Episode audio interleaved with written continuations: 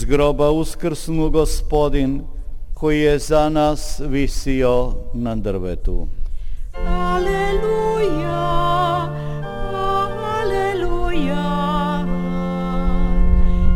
aleluja.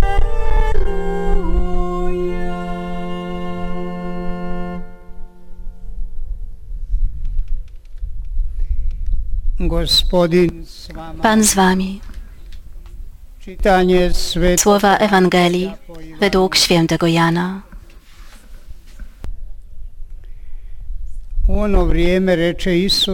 Jezus powiedział do swoich uczniów: Teraz idę do tego, który mnie posłał, a nikt z was nie pyta mnie, dokąd idziesz.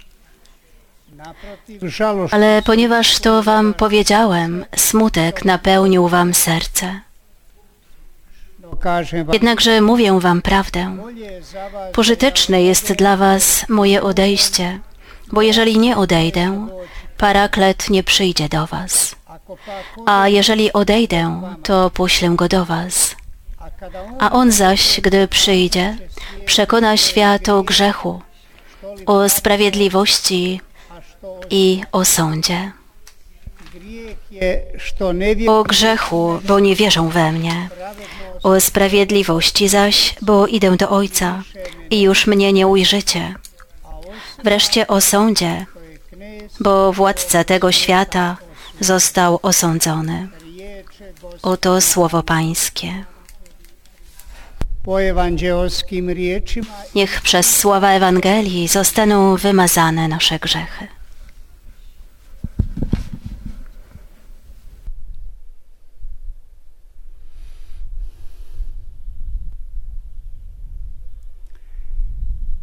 Braćo i sestre, Bracia i siostry,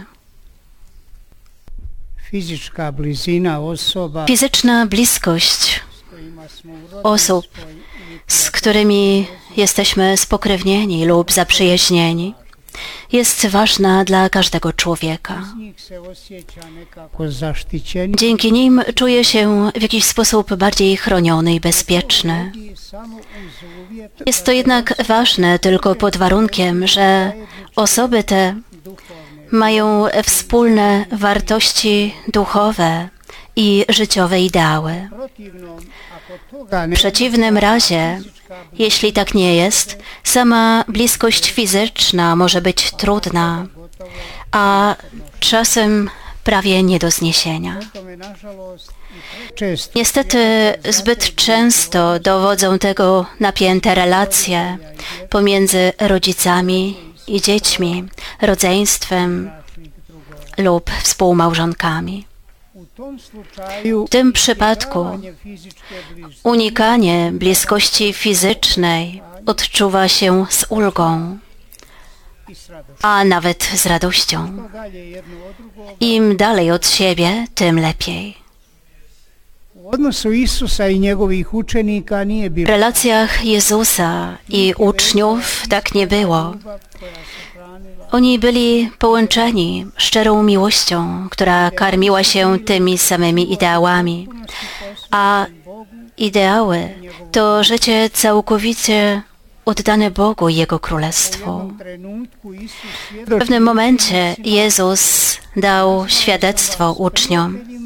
Nazwałem was przyjaciółmi, albowiem oznajmiłem wam wszystko, co usłyszałem od Ojca.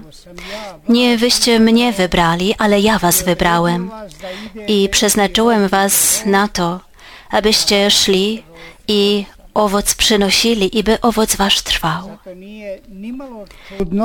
Dlatego nic więc dziwnego, że zapowiedź rozstania się z Jezusem była trudna dla uczniów.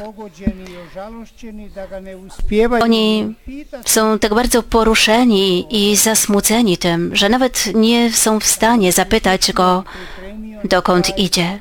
Aby ich pocieszyć i przygotować do ostatecznego pożegnania, zapewnia ich, że przyjaźń między nimi pozostanie, jeżeli będą go kochać i przestrzegać jego przykazań.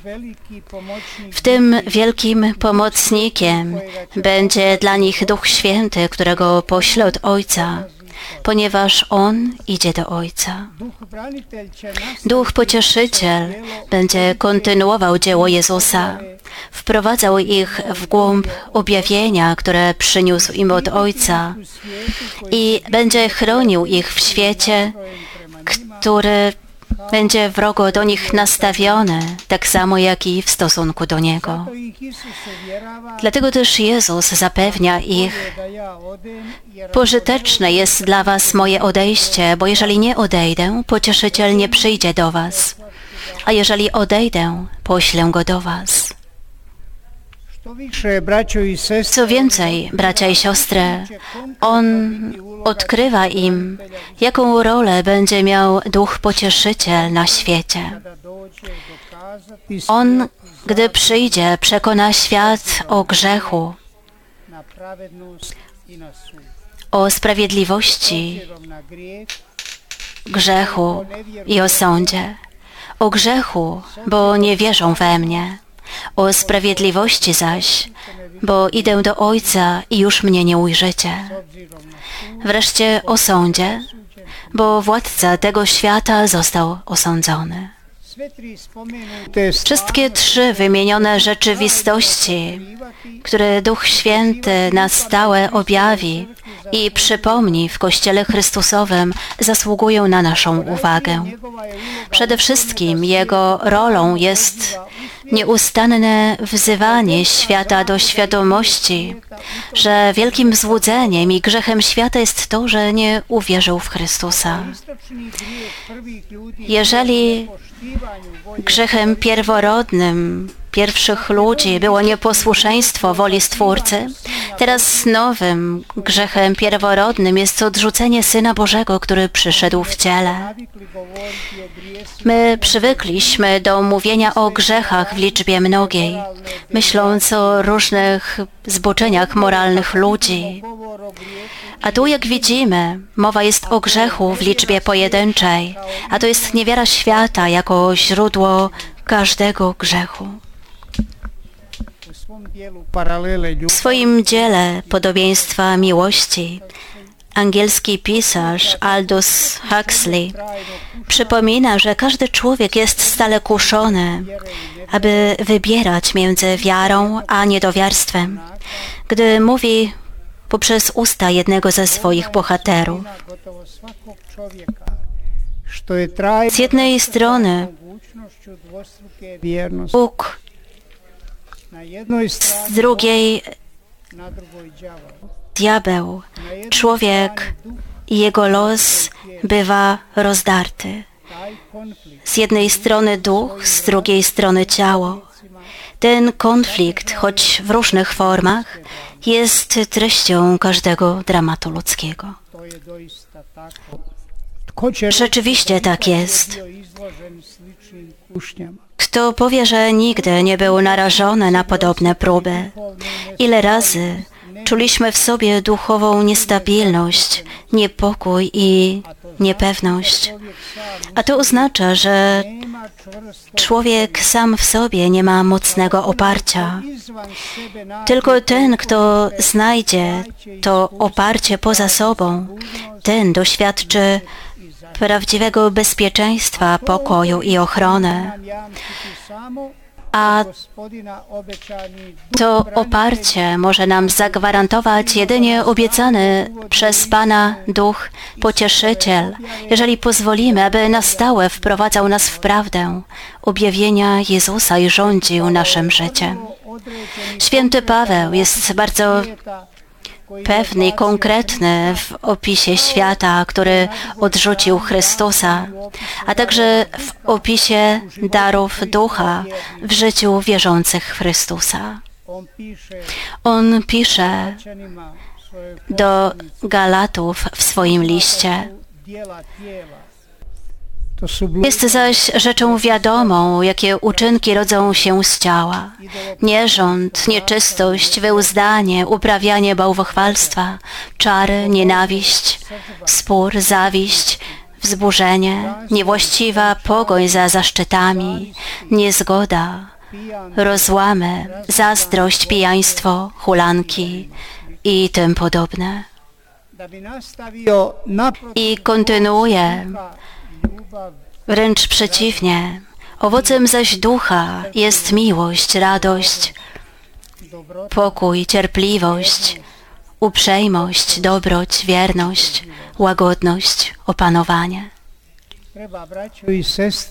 Bracia i siostry, musimy tylko dobrze otworzyć oczy, aby zobaczyć, jak uczynki ciała nadal sprawiają, że jednostki i całe rodziny są dziś nieszczęśliwe, a z drugiej strony, w jaki sposób owoce ducha sprawiają radość zarówno osobom, jak i rodzinom. To człowiek jest tym, który decyduje się na jedno lub drugie. Drugą rzeczywistością, którą Duch Pocieszyciel obiecany przez Jezusa objawi światu, jest sprawiedliwość, która przejawia się w tym, że Jezus idzie do Ojca, a świat go już nie zobaczy. A to znaczy, że Bóg swoim Synu światu ofiarował kulminację objawienia i dowód swojej miłości. Jeżeli ta miłość jest wzgardzona, to sprawiedliwe jest to, że Jezus powraca do Ojca, którego posłał i który teraz pozostawia mu ostateczny sąd nad światem, który będzie dotyczył jego powtórnego branitelja Trzecią rzeczywistością gwarantowaną przez Ducha Pocieszyciela jest prawda, że męka i śmierć Jezusa na krzyżu oraz Jego chwalebne zmartwychwstanie. Potępiły księcia tego świata.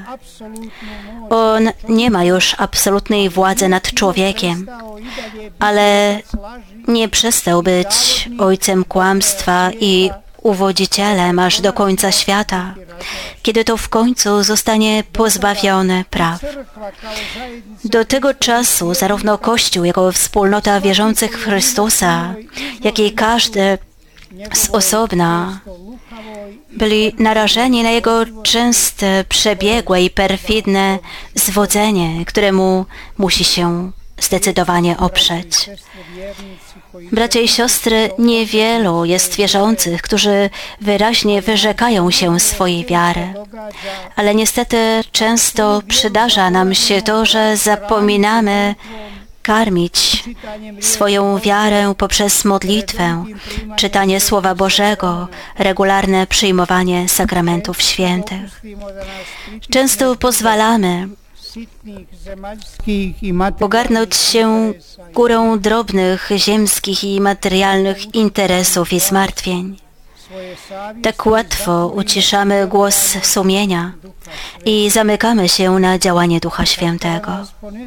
Czasami kierujemy się sukcesem w pracy, którą wykonujemy, i w tym odnajdujemy realizację swego życia. A co z tym, co nastąpi po życiu doczesnym, co jest z wiecznością? Dlatego zawsze bądźmy otwarci na działanie Ducha, który pchnie tam, gdzie chce i oczekuje, abyśmy otworzyli Mu okna naszej duszy i serca. Amen.